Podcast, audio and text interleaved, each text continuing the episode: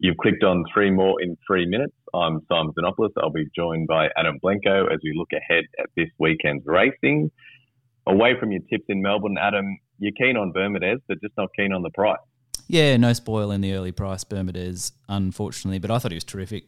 Little freshen up and missed a run and back to 1400 last time. And they crawled along there behind Lighthouse, who sprinted really quickly. They, they pinged home, and I thought he did a terrific job to to stick at it and be beaten less than a length there. As I said, splits were, were really fast. He'd, he'd been terrific in two wins before that. Big, fast win at Sale, and that worked out really well. And then terrific rounding them up in the, the country race at, at Cup Week there. So um, he gets back to that same Flemington mile. I think it's what he's looking for. And I, I mean, he's pretty clearly the, the horse to beat. But as I said, no spoil in the price because there are a couple there that are, are interesting. Our old mate High and Dry, we, we threw him up last time. He, he found his race. He's no better than that, but it's competitive enough, and it's a, another suitable race for him. And one at big odds in that race that I think has a, a, little chance is is Force of Will, who I think was okay, had excuses first up, complete miss there on, on the heavy at Cranbourne, can can rule the line through that. I thought showed enough late with same race as Bermudez, no hope from where she was, but thought she she did enough there. So it's sort of 33s, and you might even get bigger. I don't think she's going to have any fans. Um,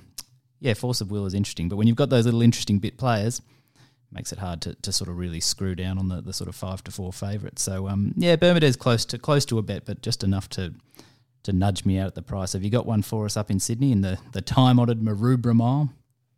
Yeah, I think we're both uh, I guess you could say we're fans of Bodiga in the sense we know he's got the ability. And the surprising thing for me first up was his SP. I think I had him going back from the draw, and then there was strong market support for him. He started 380. I just assumed that meant they were going to go forward. They didn't. Uh, conceded from the draw. I thought he closed off well late. This was a much more suitable race for him. Second up, up to 1550. Draws inside, so gets a chance to settle closer. And I suppose you've got to respect that SP. And for a horse of his talent to only have won three starts, I'm sure it's the crazy, team, Gerald, yeah, it's crazy. Um, he's been, I'd say, butchered a few times, but he only had the one trial going into that. I thought he ran well. He did what I expected him to do first up, and he should be able to build on that. And we're just going to wait and see what the track is. It's a soft seven at the moment, but the way Sydney's going, I'd imagine it'll be a good track on Saturday. And I think he can be hard to beat for sure in race six.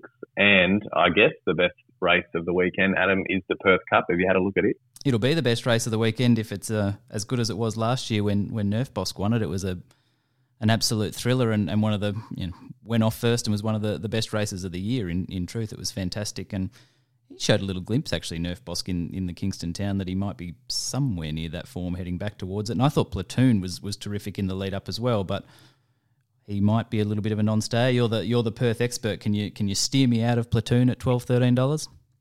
Yeah, I feel like I'm you 12 months ago. He ran similar numbers all the way through leading into the Perth Cup. I thought he was a bet in the Perth Cup. And yeah, I don't think he stayed. Obviously, a stronger race last year, but you look at a horse like Midnight Blue, who ran third in that race and had a little setback this time in. Had to put the bar plates on, went into the ATA stakes off 25 days, but I loved it. It was the perfect run. Um, he gave weight away to first and second, only got beat a length. Uh, Carberry was really kind on him late. He now gets to the Perth Cup. You'd imagine he'll be at his top.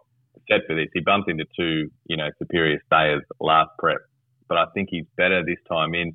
No Pike this weekend, which makes form in Perth actually a bit difficult. You can't just find Pike, but Carberry's obviously rode him this time in. He gets a perfect run from that draw, deserved favourite and hard to beat in the Perth Cup.